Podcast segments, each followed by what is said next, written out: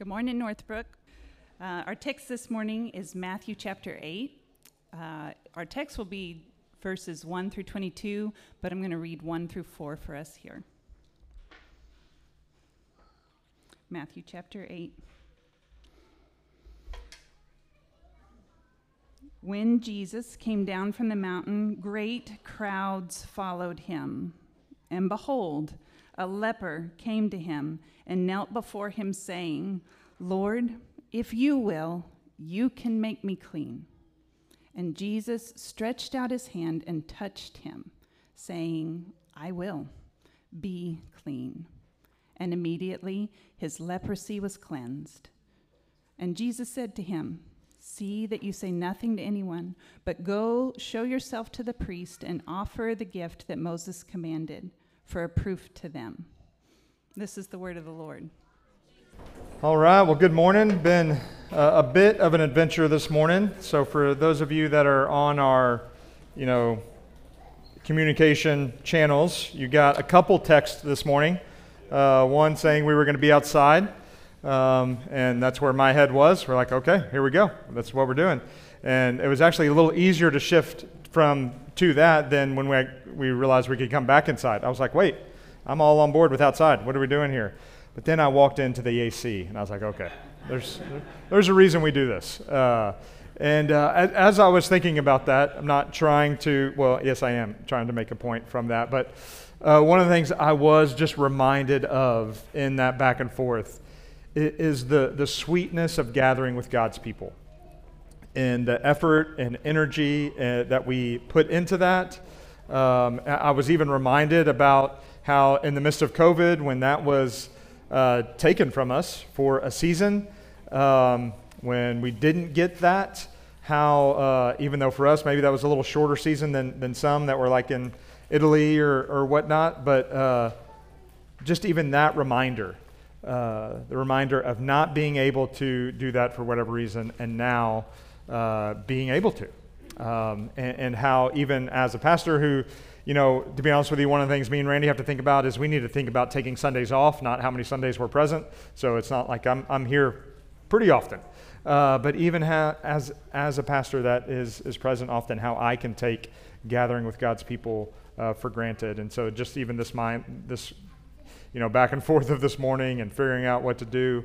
Um, and, and again, just from like, man, anytime we get to gather with God's people, hear from His word, sing to Him, uh, consider who He is and consider our lives, and that the Spirit would be kind to pour out. Man, as early and as often as we can do that, man, let's do it. Uh, so whether that's in homes, whether that's here at schools, when we can get in. Uh, that was the other thing I was reminded about is like just how weak we are. Like we can't even get into buildings, you know. Like we just it was locked and we had no there was. Well, I guess we could have, uh, but then we'd had a lot of ramifications if we'd have broken a window just to get. Anyways, I don't know why I went down that route, but. Um, just how weak and needy we are and how good and gracious God is. And so thankful for that reminder and thankful just to gather with you all this morning and, and continue to see what the Lord will have for us. Uh, so we are beginning, and all, well, I know we've got lots of kids in here, and so uh, I would promise that I'll be brief, but anytime I promise that, I really don't know if I'm being honest, so I'm tr- going to try not to lie. But we'll, we'll see what happens. Uh, but I am going to address you, kid. Hey, kids, Hey, good job. Y'all have learned the little liturgy. Good job. So when I say, hey, kids, if you're a kid in here, you can say, hey, what? So we'll do it again. Hey, kids. Hey, oh, good job, Lily. Uh, and so, um, yes, you can, and there'll be a couple questions for y'all along the way as you color and get into your activities. So, we're hopping into uh, Matthew 8 and 9. So, it's the beginning of this series that we're uh, kicking off called Jesus Miracles. Um, and I mentioned this last week, but just to give you a little bit of reminder. So I think it was, yeah, it was 2021 that for Advent, so December 2021, we went through Matthew 1 and 2. Um, and then in 2022, we slowed down uh, and went through the Sermon on the Mount and kind of bridged that gap uh, between chapters 2 and chapters 5. And now in 2023, here we are, we're picking up in chapters 8 and 9. Uh, and so we're just kind of, you know, we have other books we go through all at once. And so when we have little moments in the preaching calendar, we've just kind of picked Matthew back up. And I did the math, and I think at this pace, we'll be done with Matthew in about nine to 10 years. Uh, and so it's going to be great. Y'all can look forward to Matthew 28. Well, just add 10 years to your age right now, and well, then you're going to go on a different route and not paying attention to me. But that's fine. Um, and so, in, in doing that, we, we've looked at Jesus' origin. Uh, we've looked at his, uh, his preparation for ministry. We've listened to his most famous sermon, uh, and that was just uh, an incredible time to, to take in his teaching. And now we're going to see another aspect of Jesus' ministry, which is his miraculous healing. Um, so, hey, hey kids. So, so just tell me like your favorite action movie. Just go ahead. Just go, go ahead. You just blurt it out. It's Winter Soldier? Yeah, that one's good. I like that one. What's that? Mario. Yes, that was good. We, we sing that Bowser song all the time at my house. Uh, but Peaches by Jack Black. You should look it up if you haven't watched the YouTube video. Um, so here's the thing. What's that? Top Gun. That one was good. And here's the thing about that. Top Gun's a good example. We've actually just watched the first two, Indiana and Jones. Uh, recently, you know, they all come on Disney Plus, and I don't think I actually saw the first two original ones until the other day. I thought I saw them all when I was a kid, but I guess not. Uh, but one of the things I realized is like, it just doesn't stop. Like it just like there is no stop to the action. It is just one thing after the other, and it's like at the end you're like, oh okay, I can take a breath now. Uh, here we are. Um, and one of the things that we we will see in the just in this passage that we're going to look at, and in chapters eight and nine, is it is it is just action. It's like the most like if any one of these things were to happen in our life ever, it'd be probably the most significant thing that ever happened in our life. And yet we just see it one after the other. I mean, we see this through Matthew, but in chapters 8 and 9, it is just nonstop. And again, I, I kind of highlight that because sometimes that can be lost on us because we're used to hear, hearing about Jesus healing people and the miracles uh, that he does. But it is, it is just, it's kind of uh, crazy to really consider uh, all that is packed in uh, to these few verses um, and just consider who Jesus is and, and, what he is doing. It is, it's really uh, incredible. And so, what I want to encourage us is not to let the miraculous become ordinary to us. Because that's what happens. We just, oh, this is who Jesus is. Uh, but this is, these are real people in real need meeting a real Jesus. And so, as we encounter Jesus in his word, we should be just as blown away as those that, that were standing there uh, with him. And, and that's really my hope. If I had a hope for this series, my hope would be that we would walk away each week and overall in awe and more in love with Jesus. That he is worthy of all of our love and all of our life. And, and that's what we'll see as we encounter him uh, this morning. So we're just going to kind of walk through this. Uh, as, as Joy said, we're going to go through this whole passage and we're just going to look at each of these little sections. And then at the end, uh, we're going to have some, make some observations about who this Jesus is and see these two different roads that these disciples have the opportunity to take. So we're going to see, uh, I'm going to title each of these. There, we'll see Jesus and the leper. We'll see Jesus and the Gentile. We'll see Jesus and the woman. We'll see Jesus in the many, and then we'll see Jesus and the two potential disciples. And so, as you heard Joy read, Jesus and the leper, uh, again, I think one of the things that can also be lost on us is, is uh, like trying to put ourselves in the place of a leper is, is just pretty difficult. So, even if, if you think of you know, this didn't really come too close to home, but like the bubonic plague, that was like the best example I could think of. Like when that broke out in Africa uh, a bit, and think of the trepidation you would have and walking into uh, a campground where that had broken out, where they're being cared for and you know tended to, and potentially where you could get it. Uh, like that trepidation that nervousness, that fear, whatever was going through your mind in that way, in, in, that way would be what would be going through people's minds to some degree when lepers would. So lepers would have to yell out when people would come close, unclean, so that people knew that they were a leper and to, to stay away. They were outcast, not welcomed in. And so this is the, this is the, the life of the leper. and who Jesus is encountering. So, hey, kids. So don't yell this one out because that wouldn't be good. Uh, but I know that you, co- you come in contact with people that you feel really uncomfortable around. You see them, there's something different about them, there's something going on. You're just not used to seeing a person like that. There's something, as adults, we feel it too, but as kids, you really feel it, and then sometimes you say it. Um, and, uh, but, but that is what's going on here. Uh, and here's kids, kids, this is what I want you to realize is that Jesus goes towards those kinds of people. So, so the people you, and to be honest with you, I, feel like, oh, I don't, I'm just going to walk around, I'm going to go in a different direction, I'm going to not start a conversation. Jesus goes towards those very people. Um, and he models that for us, and he's modeling that for us really in all of these uh, examples here. Um, and so, with this leper, again, a person that is outcast, Jesus moves towards them, and Jesus felt this leper actually comes to Jesus, and so the leper feels comfortable with Jesus, so that says something. But even more, again, Jesus feels comfortable with the leper. But I love the two truths that the leper declares. One, he says that Jesus has the power to heal, but he also says, Hey, Jesus, I know you have the power, but he's like, if you will. He knows that it's actually ultimately up to Jesus to heal, that, that you have the power and uh, your willingness is, is what I need. And then just, I love how, what Jesus does because we're going to see here in a moment that, that Jesus doesn't need to touch anybody to heal them. But obviously, the very thing that the leper would be very foreign to, uh, someone else, much less a stranger's touch, uh, Jesus reaches out and reaches towards, I imagine, even maybe touching the very spot that's leprous on this, uh, this sick person.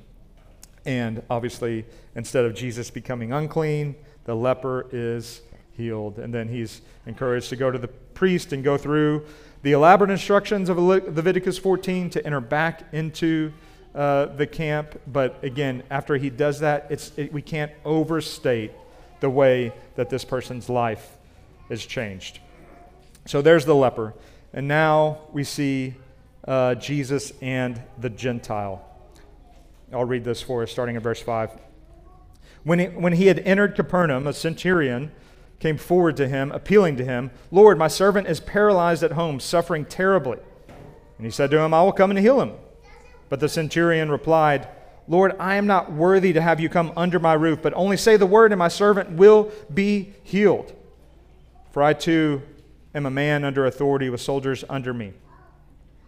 And I say to one, Go, and he goes, and another, Come, and he comes, and to my servant, Do this, and he does it. When Jesus heard this, he marveled and said to those who followed him, Truly, I tell you, with no one in Israel have I found such faith. I tell you, many will come from east and west and recline at the table with Abraham, Isaac, and Jacob in the kingdom of heaven, while the sons of the kingdom will be thrown into the outer darkness. In that place there will be weeping and gnashing of teeth. And the centurions and the centurion Jesus said and to the centurion, sorry, Jesus said, "Go." Let it be done for you as you have believed. And the servant was healed at that very moment.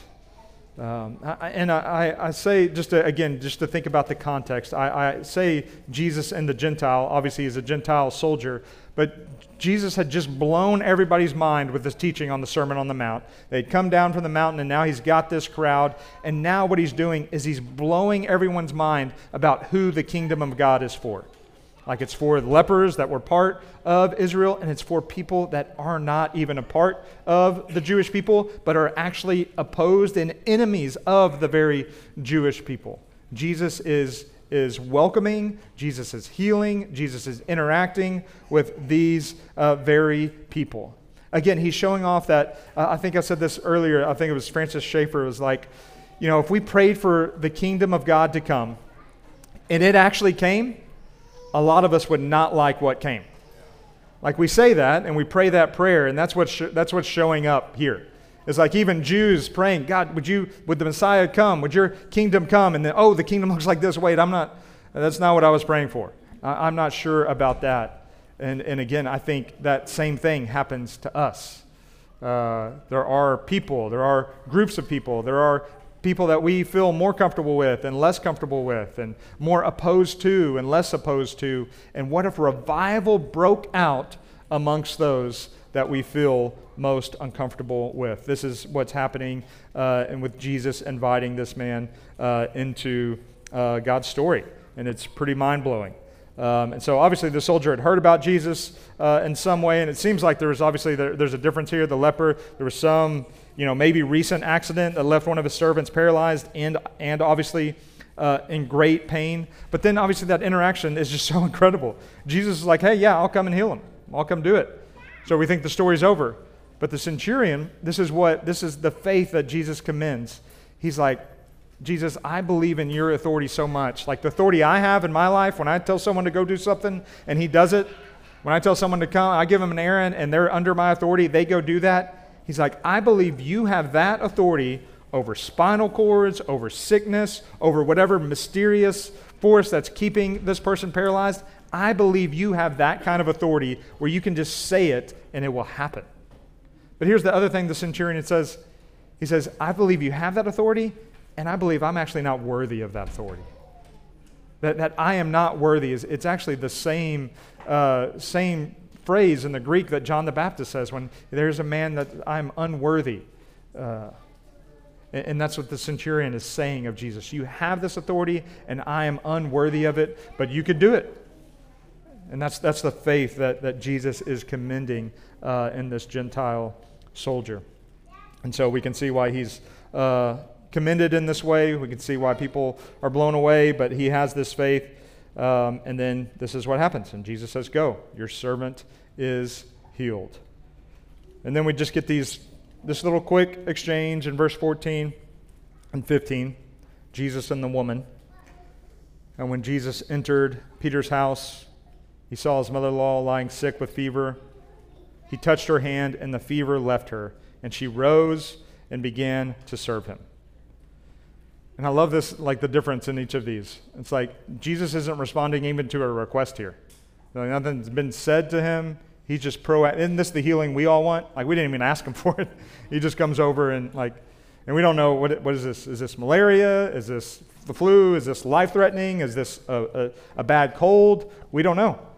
But Jesus just sees her. He goes over and touches her and then relieves her discomfort. Um, and this is actually one of the miracles where we actually get to see their response.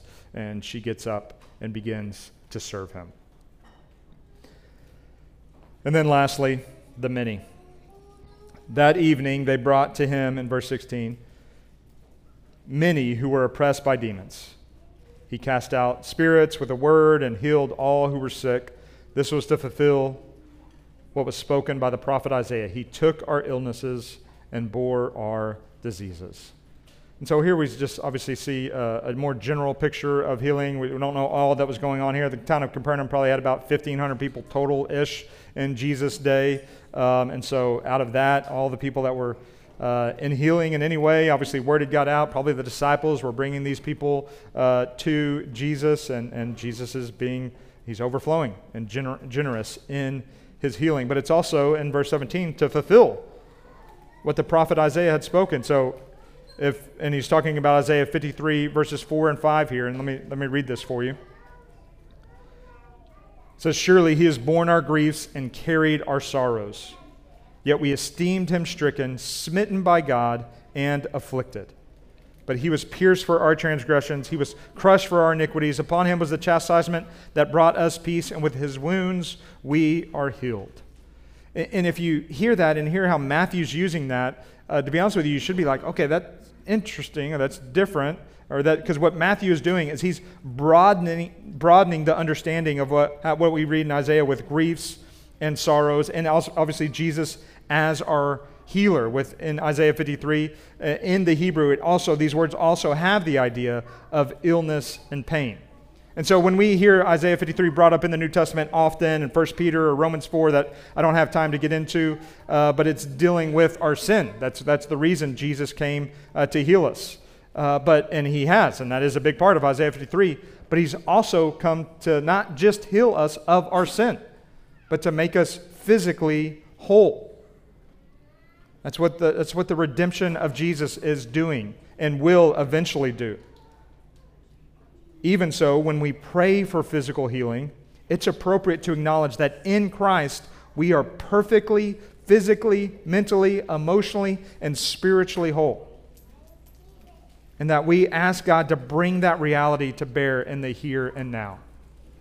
That's what we're asking uh, God to do. And that's what we see Jesus do here. That's what we see when he's bringing his kingdom. The kingdom that will eventually, where we will be all of those things, he is bringing that in the here and now as he walks around and heals in his day, and as he even moves in that way uh, in our day uh, as well. And so, again, there's, there's the stories, some observations about them. But from that, again, if we want to walk away in awe of who Jesus is in these stories, then what can we understand uh, uh from Jesus? Who is this Jesus? One, this is what Matthew is trying to get us to understand that Jesus has all authority. So, you know, the response of the people were from the Sermon on the Mount after they heard this incredible teaching was, Whoa, I have never heard teaching with this kind of authority.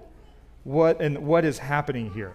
And now Jesus modeled that kind of authority in his teaching, and now he's modeling that kind of authority over creation, over sickness, over our stories, over the spirits of this world, that, G- that Matthew is trying to help us see that Jesus has all authority. And that his authority is in line with his will, as we see the leper proclaim. His authority is all encompassing. There is nothing he doesn't have authority over. And his authority is full of compassion. Jesus is generous with his authority. This is how he exercises his authority. And here's the th- important thing to realize about Jesus' authority is whether you put your faith in Jesus or not, he has all authority. Let me say it this way. None of us actually give Jesus authority over our life. He actually already has all authority over our life. We either recognize that or we do not or we continue to try to grab for that authority and act and live as if we have authority over our own life. And here's the reality that's just an objective truth that that is the reality that is true. This is the kind of authority that Jesus has. And again, we see Jesus use all of his authority for good. Hey, kids. One, we're, we're getting near the end, and y'all are doing pretty good. Some better than others, but I'm not going to tell who. I'm just joking. I didn't. That was. Uh, I'm not. I really don't have a thought in my mind of which kids are doing well or not. But um, so uh, now I've lost track. Oh yeah. So kids, have you ever seen a movie about a king? Yes. Tell me a movie about a king. A show about a king. What's that? Go ahead. Lord of the Rings. Yes, there's an example of different kings, good and bad. Go ahead. The kid who would be king? Yep. I'm, I, am familiar with that one. One more. Yep. Emperor Kuzco. Which one's, what's that from? Emperor's New Groove. Yes. Okay. I am familiar with that one. I just forgot his name. But here's the thing about all the like those movies and other movies. We just watched uh, A Knight's Tale, little flashback to 2001, and uh, the uh, there's that moment in so many of those movies where someone, either in a just or unjust way, has ended up in, you know, a really bad situation.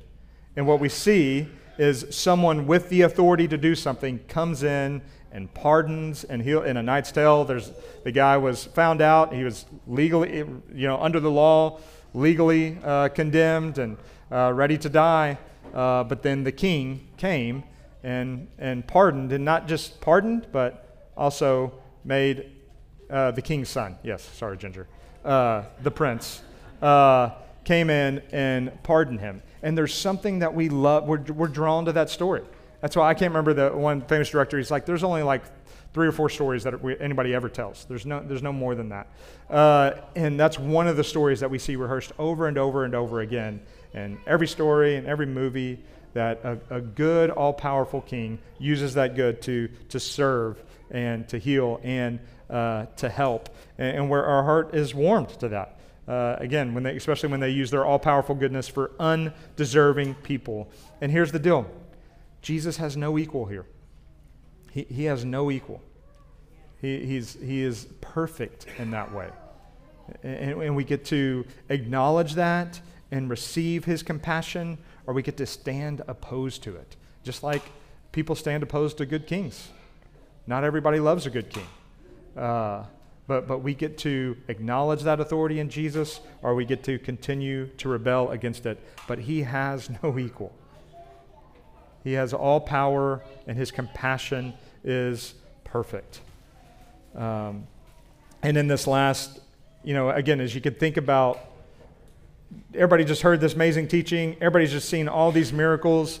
Jesus is gathering a crowd, people are, are willing to, to follow him. Um, and now we see in this last little bit that Jesus' uh, compassion and authority actually is over our stories uh, as well. Uh, many people are looking to follow him. Maybe you're considering Jesus. Like maybe you're thinking, oh, should I follow Jesus? Or you've uh, been exploring who he is and what he's done. And like maybe you're considering putting your faith in him. Well, here is what Jesus would actually say to you verses 18 through 22. Now, when Jesus saw a crowd around him, he gave orders to go to the other side. He wasn't worried about drawing crowds, he often would leave them. And a scribe came up and said to him, Teacher, I will follow you wherever you go. And Jesus said to him, Foxes have holes, and birds of the air have nests, but the Son of Man has nowhere to lay his head. Another of the disciples said to him, Lord, let me first go bury my father. And Jesus said to him, Follow me, and leave the dead to bury their own dead. And so, and so what we see here is Jesus actually uh, speaking to two different kinds of struggles in a potential disciple. The first one, probably a little overzealous, uh, expecting a life of adventure, maybe, and then one overly cautious, not wanting Jesus to disrupt his life too much. And the, the, the similarity is they, they wanted to add Jesus to what they wanted. They wanted Jesus to kind of baptize their desires of, hey, Jesus, we want to follow you, but we want following you to look like this and be like this. Um, instead of giving their whole life over to Jesus and saying, Jesus, you are worthy of everything. Um, and giving that him his proper due. Where would you fall in this spectrum? Again, maybe even if you're considering following Jesus, where would you fall? What would be your objections? Have you told Jesus, I'll, I'll follow you wherever you go? But what you mean when you say that is, I'll take great risk for you. I'll offer my life as a blank check to you. But I know that that means I'm going to be part of these certain experiences. I'm going to see revival. I'm going to be successful in my business. I'm going to do, I'm going to take all these risks, but it's because you are going to do this thing. Is that uh, what you say to Jesus? Or are you maybe similar to the other potential disciple? You want to get some family affairs in place. You know, he wants to follow Jesus, but he actually just needs to tend to some good things first. Not bad things. They're just things he needs to get kind of sorted, things he needs to get figured out before he fully commits. Again, if you, if you lean towards the overcautious, what is that in your life? What keeps you being overly cautious in your temptation to follow Jesus? I think about this how do our kids factor into that? Is there a way that our kids create a caution in our lives? And I say this as like probably one of the more anxious dads in the room. Uh, is there, is there a, a way that our kids create caution in our lives that inhibits the way we follow Jesus? I'm not talking about a lack of wisdom. I'm not talking about being unwise or being unsafe or anything like that. But how do our kids affect that? Have we, have we thought about that? Maybe even our health. Is there a way that, I mean, again, as we think about the people Jesus healed, is there a way that our, our health, again, we got to consider our health, we got to be health, we got to pursue health, all of those things. But there, is there a way that pursuit of health and a caution around that actually inhibits our following of Jesus? I've talked to many couples before, and is there a way even that your spouse, and, and considering them in a way that is overly cautious, inhibits you from following Jesus? When you're on board with something, when you're wanting to pursue something, but they're not on board. Um, is there an unhelpful way your spouse inhibits you from following Jesus? I'm not saying these things, um, just asking the questions. I think a common one, obviously, even as we think about caution, it's a, a little more rebellious, so we don't think about it. But sometimes we have these pet sins in our life. It's like just this thing we don't want to give up. It's, it's a, a common thing that if you were in high school and part of the summer camp, you know, summer camp, go and love Jesus, go back to school and do everything but love Jesus, and go back to summer camp and love Jesus, you know, that on again, off again thing. Maybe that's just me. Uh, when I was, but it's like, oh man, when I get older, this will, this will be easier. And what that was is I thought sin was better than Jesus. That's what that was. Um, do we have anything like that in our life? There's just these pet sins that I kind of don't like, but I kind of do like, and I don't really want to get serious with Jesus because I know I would have to give these up. What might that be? Um, again, are you just cautious about faith in Jesus because you think he's just going to ask too much of you? Um, Again, so there's the, the thinking about following Jesus in this way, but then there's those of us that have counted the cost. We love, we're following Jesus, we have given him our life, but we all have these bents. We all have the bents to idealism that think following Jesus is going to look this way and be this way and feel this way. Or we all have a bent to being overly cautious with our life to keep it a certain way and, and following Jesus. We don't want that to disrupt that, even as Christians. And so, what, where, where would you naturally lean there? it's good for us to consider. Jesus' teaching and ministry, uh, Jesus' teaching and his, his miraculous healing, it invigorates some and it terrifies others. Um, that's just a, a reality. And Jesus is telling these two disciples hey, don't be idealistic, but don't be fearful. Come follow me, come what may. You, you are not going to know. You won't know, but it's worth it. Um, that's what Jesus is encouraging us towards. I'm going to conclude with just a, a couple thoughts. One, we, we tend to think if we lived in Jesus' time and saw him perform these miracles, we could more easily believe him. That's a, that's a common thought. And to be honest with you, I obviously understand the logic of that thought, and I have been tempted to believe that too. But just to say it plainly, that is actually a heretical thought. That's not, that's not true at all. That kind of thought is telling God that He has not revealed Himself sufficiently. And it exalts the physical and our mind over the spiritual. If we were physically present, and we'd have less need of the Holy Spirit to show us who Jesus is, we'd just be easily convinced.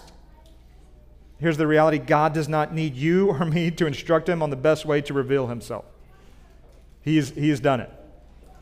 And, and not to mention just the simple fact that many were there, heard him teach, saw him perform miracles, and did not believe. So don't let your wishing to see Jesus perform miracles keep you from missing seeing Jesus in his word. That, that, the Jesus we just heard about, the Jesus we can read about, don't miss him. This is how he has chosen to reveal himself to you. And so you can know it is actually the perfect way for God to reveal himself to you and to me. And the Jesus we see in Matthew 8, the Jesus we see in the scriptures, is alive today. So here's the, here's the th- second thing. I, one, I don't want you to get overly consumed, like, oh, if I could just seen Jesus do this, then I would believe. No, you get to hear about Jesus doing this, and you get to come to believe, or you get to come to not. You get to come to continue to choose, like, man, Jesus is fine and all these other things, which is really not a Jesus at all. That's what he's telling you. He's like, hey, no, you don't get to, you don't get to choose what this looks like. You get to give your life to me, um, or it's yours. Either way, I have all authority. So he's so seeing that wouldn't wouldn't convince you any more than seeing it in his word, but I also want us to realize that Jesus is alive today and he is present by the power of the Holy Spirit, and the same Holy Spirit that actually empowered him to perform these miracles is the same spirit that Christians today have working in and through them. Like you have as a Christian, you have this same spirit working in and through you. So here's the final question. Questions, sorry. Where do you need Jesus to reach out and touch you? What area of your life do you need Him to speak a healing word over? what evil spirit needs to be cast out, what spiritual, mental, physical, emotional healing do you need? Jesus possesses the same power yesterday, today, and forever. And, and, so it's this Jesus that we come to with these things. It's Jesus that you look to. It's not a, I mean, Jesus does and works this way through his church and through people. And, and maybe part of you going to Jesus is going to someone else and saying, Hey, will you pray for me to be healed in this way? Or will you pray uh, for Jesus to help me believe his truth in this area of my life? Maybe you need to go to someone. You probably do need to go to someone, uh, but you also just need to come to Jesus and ask him to do those very things. He is alive and willing and able. And so maybe you want to come up after church and ask me to pray for you in that way. Maybe you want to come to someone here that's a good friend and ask them to pray for you. Uh, but I'm going to give us a moment to actually just go to Jesus in these ways. Where do you want to, him to touch you and heal you? Where do you want him to speak his word over you and bring healing? Uh, where, where do you need Jesus' work deeply in your life? I'm going to give us a moment to pray and go to Jesus. So, again, kids will be busy, kids will be doing things. So, in the midst of that, in the midst of wrangling them, let's take a moment to consider Jesus and who he is and where we want him to come to us this morning. Take a moment and just pray where you're at, and then I'll close us.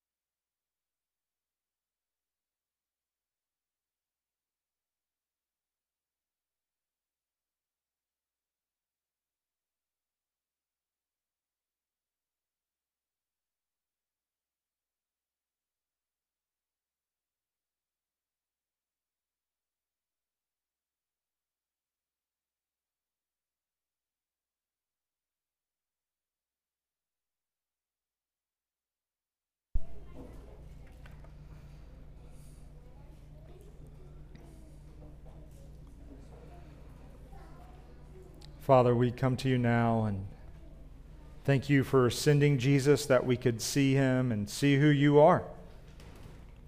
That we don't have to wonder about the kind of God you are and what you do with your authority, your love, your generosity, your compassion.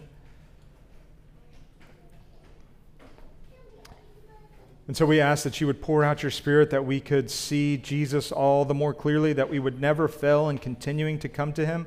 I pray for each of these little kiddos that they would come to Jesus, that they would see him and know him, that they would give their lives over to following him. And I pray as uh, adults that we would model their childlikeness and we would come to you like them. Uh, unfiltered, uh, uncleaned up, with all the busyness that's on our heart and mind, with clear needs that we have, clear hurts, clear struggles. I just think of the ways they, they cry when they get hurt so clearly. Lord Jesus, we need to come to you and cry because we are hurt. And we need to ask for your healing. Would you forgive us for how much we try to clean our lives up and put our lives together and, and come to you so clean and put together instead of the very way you've called us to, which is come to you as we are. Um, and even as we start to do that, we tire in it pretty quickly. So, Spirit, would you give us a steadfastness?